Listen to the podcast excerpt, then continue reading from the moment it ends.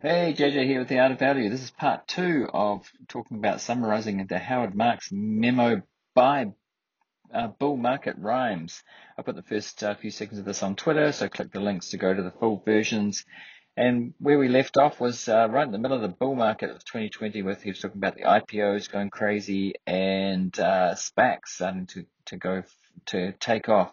So he talks, he says, but the lack of skepticism surrounding the relatively untested innovation fueled by bull market psychology allowed many SPACs to be created by competent and incompetent organizers alike and who would be highly paid for pulling off an acquisition, any acquisition. Today, the average SPAC that, that de-SPACed since 2020 by, by completing an acquisition in each case, with the approval of its investors, is selling for five only five twenty five versus versus the issue price of ten dollars. This is a good example of a new thing that turned out to be less dependable than investors than investors who fell once again for the for for a can't lose silver bullet had thought SPACs defenders uh, defend had thought SPACs defenders argue that these vehicles are just an alternative way to take companies public, but the potential usefulness isn't my concern. I'm focused on how readily investors embrace an untested innovation in hot times. Another dynamic involving novel factors deserves mention since it exemplifies the way the new thing can contribute to bull markets. I'll put a link to this memo, by the way, in the show notes, so you, can read the full thing if you want. This is just a summary. It's like 13 pages long. So, the new thing in contributable markets. Robinhood, uh, our old friend Robinhood, markets, Robinhood markets began offering commission-free trading in stocks, ETFs, and cryptocurrencies in the years before the pandemic. Uh, people started to play the, the stock market as casino and sports events were closed for betting. Generous stimulus checks were sent to millions who hadn't who had, hadn't lost their jobs, meaning many people saw their disposable income rise during that time. Bulletin boards like Reddit turned investing into social activity for people shut at home. As a result, large numbers of novice retails, retail investors were recruited online, many of whom lacked the experience needed to know what constitutes investment merit Newcomers were stirred by a popular cult figure who said stocks only go up. Okay. Uh, I don't know if any one person said that. It just turned into a meme, didn't it? But was it on Reddit? I don't know who actually invented that. As a result, many tech, or maybe it was uh, Barstool Sports, perhaps. As a result, many tech and meme stocks soared. The final element worth discussing is cryptocurrency. Proponents of Bitcoin, for example, cite its variety of uses as well as the limited supply. Skeptics, on the other hand, point to Bitcoin's lack of cash flow and intrinsic value and thus the impossibility of assigning fair value. Regardless of which side you will turn out to be right, Bitcoin satisfies some of the characteristics of a bull market, of a bull market beneficiary.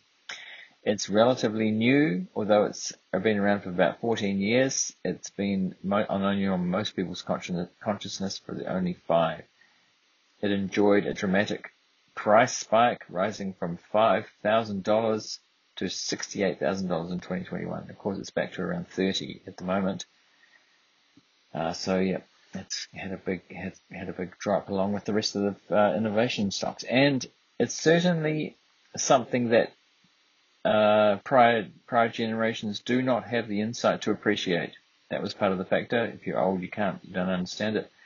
In all these regards, it perfectly satisfies Galbraith's description of something hailed by a new, often youthful and always supremely self-confident generation as a brilliantly innovative discovery in the financial world.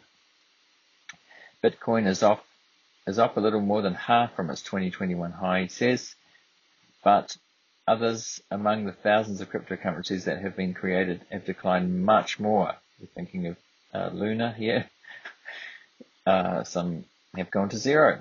The striking performance of the FANGs, tech stocks generally, SPACs, meme stocks, and cryptocurrencies in 2020 reinforced the craze for them and added to the investors' general optimism. It's hard to imagine a full-throated bull market arising in the absence of something that's never been seen or heard before. The new, new thing and the belief that this time is different are shining examples of recurring bull market themes. So the new, new thing is actually the, a book that's uh, sitting on my bookshelf. Um, was was coined for the for the dot com boom, the new new thing, which uh, was talked about the rise of uh, Netscape and, and then the stocks, then the uh, dot com stocks. It's uh, was it written by the same guys, The Big Short? What's his name? Can't remember his name right now, but I think it was. The race to the bottom. Another bull market theme that rhymes from cycle to cycle is the dis, is the deleterious impact of bull market trends on the quality on the quality of investors' decision making. In short, when burning optimism takes over from level-headedness, asset prices rise, greed grows, greed grows, greed grows relative to fear, fear, fear of missing out replaces fear of losing money, risk aversion, and caution evaporate. So fear of missing out, FOMO, was a huge thing in 2020 for sure. YOLO and FOMO. You only live once. FOMO, YOLOing into meme stocks, etc. So since since I'm, he says, since I'm relying on on time-worn investment adages, it's appropriate at the point to at this point to invoke the one I consider the great the greatest regarding investor behavior over cycles. What the wise man does in the beginning, the fool does in the end. People who buy at stage one of the bull market, in those three stages, when prices are low because of prevailing pessimism, such as during the global financial crisis and in the early days of the COVID-19 pan- pandemic in 2020, so in the depths of that March decline, have the potential to earn high prospective returns with little risk the main prerequisites are money to spend and the nerve to spend it. So we're getting into value investing territory here when uh, maximum is around uh, instead of uh, when momentum has gone sky high.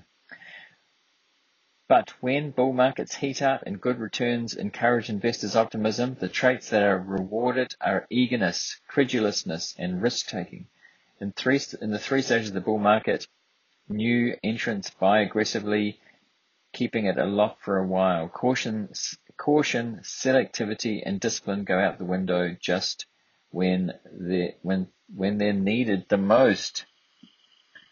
Uh, particularly noteworthy is the fact that investors who are in a good mood are being rewarded for risk tolerance. Typically, ceases to practice discernment, cease to practice discernment regarding investment opportunities. Not only do investors consider it a certainty that more examples of the new thing will succeed, but eventually they conclude that everything in that sector will do well, so differentiating is unnecessary. So, uh, you know, that reminds me of the EV sector where everything, a lot of companies went public, everything went sky high on the tail of, of Tesla's kind of success. And that's still going on. If you think of Rivian, I think just personally, I think Rivian was one of the biggest bubble stocks in history that I can ever think of. It was way over a hundred billion dollars, and they hadn't really produced a production car yet. I mean, it's unbelievable, unbelievable, and that's when uh, Tesla was over a trillion dollars, I think. Around it was around November. It was November 2021, which lasted longer than most innovation stocks, which the peak was Feb, early February 20, 2021. So he says, because of all the above, the term bull market psychology isn't a positive. It connotes carefree behavior and a high risk, high and a high level of risk tolerance, and investors should find it worrisome, not encouraging. As Warren Buffett said, so he's a student of Warren Buffett too. Well, he's not that much. Well, I suppose he's quite a lot younger because Buffett's in his 90s now. As Warren Buffett puts it, the less prudence with which others conduct their affairs, the greater the prudence uh, with which we should conduct our own affairs. The investors investors have to know when the bull market psychology is in ascendance and apply the required caution. So it's the opposite when bull markets get going. It's less caution. Everything goes up. Stocks only stocks only go up, etc. So then the next section is the pendulum swings. Bull markets don't arise out of thin air. The the winner winners in each bull market are winners for the simple reason that they that a grain of truth underlies their gains. However, the bullishness I've described above tends to exaggerate the merits and pushes security prices to levels that are excessive and thus vulnerable, and the upward swing doesn't last forever. What happens? Then what happens? Bull markets don't treat all sectors the same. In bull markets, as I discussed earlier, optimism coalesces most powerfully around certain groups of securities such as the new thing or super stocks. So we're talking about the fangs there. These, the, the fang stocks, these, these rise the most, become emblematic of the, of the bull in this period and attract further buying. The media pays these stocks the most attention, extending the process in 2020 to 21. The, fa- the FANG, F-A-A-M-G-S, not FANG, FANG, he's talking about Microsoft. So Facebook Apple, Amazon, Microsoft, and Google, and other tech stocks were the best examples of this phenomenon. It goes without saying, but I'll say it anyway, that investors holding these large amounts of these things that lead in each bull market do very well. And the fund managers who are smart enough and lucky enough to uh, to be dedicated exclusively to those things report the highest returns while optimism prevails and show and show up on the front page of newspapers on cable TV shows. Yep, the finance media was full, was interviewing these, you know, these high flying managers and stocks, people associated with these stocks all through 2020. In the past, I've said other businesses, uh, other, I've said our businesses full of people who got famous for being right once in a row that can go double for fund managers who are smart or lucky enough to be overweight these sectors that lead in a bull market. So we, you know, he's not saying it, but what immediately comes to mind is Cathie Wood and ARK there, right? And also Tiger, Tiger Global's had a big hit, similar big hits. However, the stocks rise the most in the year, in the, the stocks that rise the most in the up years often experience the greatest declines in down years, which is happening this year. Stocks, funds, some down.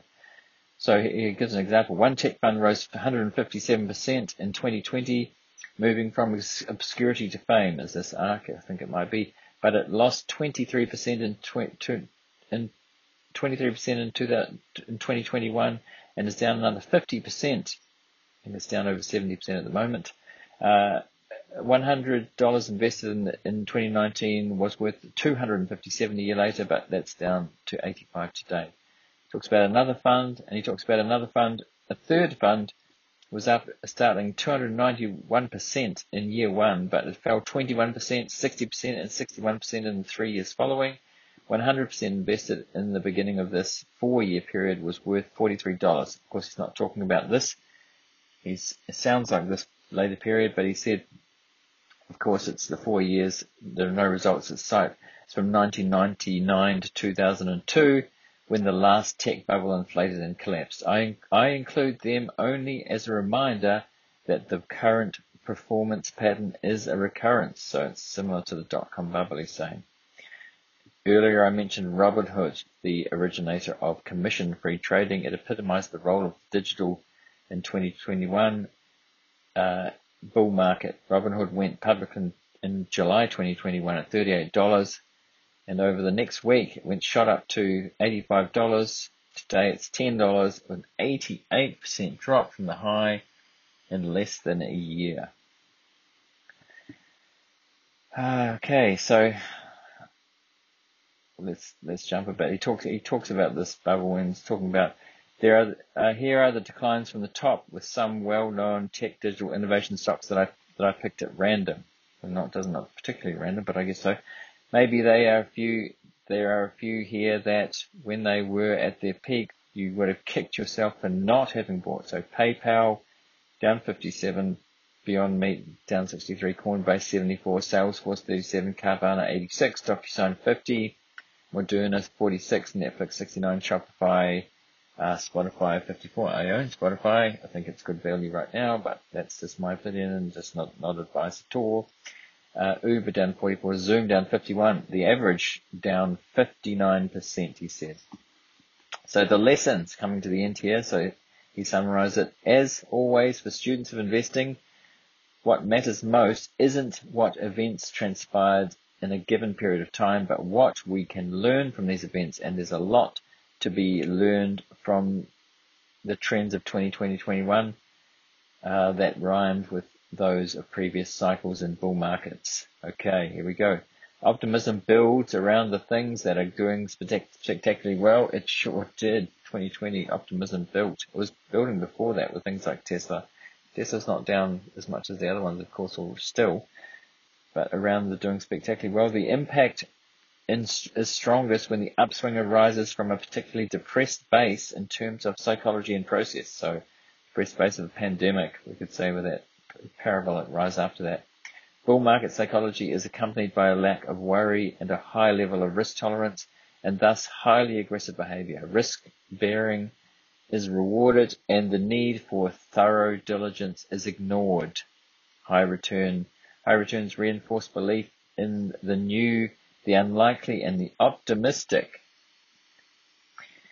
When the crowd becomes convinced of the things of the thing's merit, they tend to conclude there's no price too high, and that did happen. It absolutely did happen in 2020 when people said to me on online all the time that multiples don't price doesn't matter, the multiples don't matter, or not that they don't matter, it's just that 50 times sales or more was okay, was fine, because reasons. These these influence cool uh, these influences cool eventually and they are, and they and prices have reached unsustainable levels. Elevated markets are vulnerable to exogenous events like Russia's invasion of Ukraine. These are the lessons, remember. The, the assets that rose the most and the investors who, who overweighted them often experience painful re- reversals, which is what's happening. Some of those, those innovation stocks, tech stocks down 50, 60, 70, 80, 90% right now. These are themes I've seen play out, he says, out numerous times during my career, which is over 50 years long, I think. Uh, none of these, none of them relates exclusively to fundamental developments. Rather, their causes are largely psychological and the way psychology works is, is unlikely to change. That's why I'm sure that as long as humans are involved in the investment process, we'll see them recur time and time again. And as a reminder, since the major, since the major ups and downs of that market are primarily driven by psychology, it's clear that market movements can only be, can only be pre- predicted, if ever, when prices are at absurd highs or lows. Now that's an interesting point that it's more predictable when they when they're extreme to at either side because they probably will go up or down. These are things up. Uh, okay, that's it. So that's uh, I found that memo really good, talking about the last few years and the reasons behind it. And investor psychology, huge. I mean, there are algorithms, there are computers trading, but psychology still matters and it becomes the most predictable when it's at, as, an, as at extreme, like uh, in 20, it was in 2020 and what happened there at the, at the lows. So we're in a bear market. Feels like a bear market, even though the S&P is not, is down around 20, not even 20, but of course the NASDAQ and uh, Russell 2000 all in bear market territory and things are really pessimistic. And a lot of those people who were, you know, stocks only go up and, uh, you know, could see, only could see blue sky ahead. Uh, very quiet now. Alright, thanks. Uh, if you, if you uh, found any value in this, subscribe on YouTube and Spotify and everywhere else that has audio. Those are, those two are video. Join me at the Art of Value on Twitter and I will see you next time.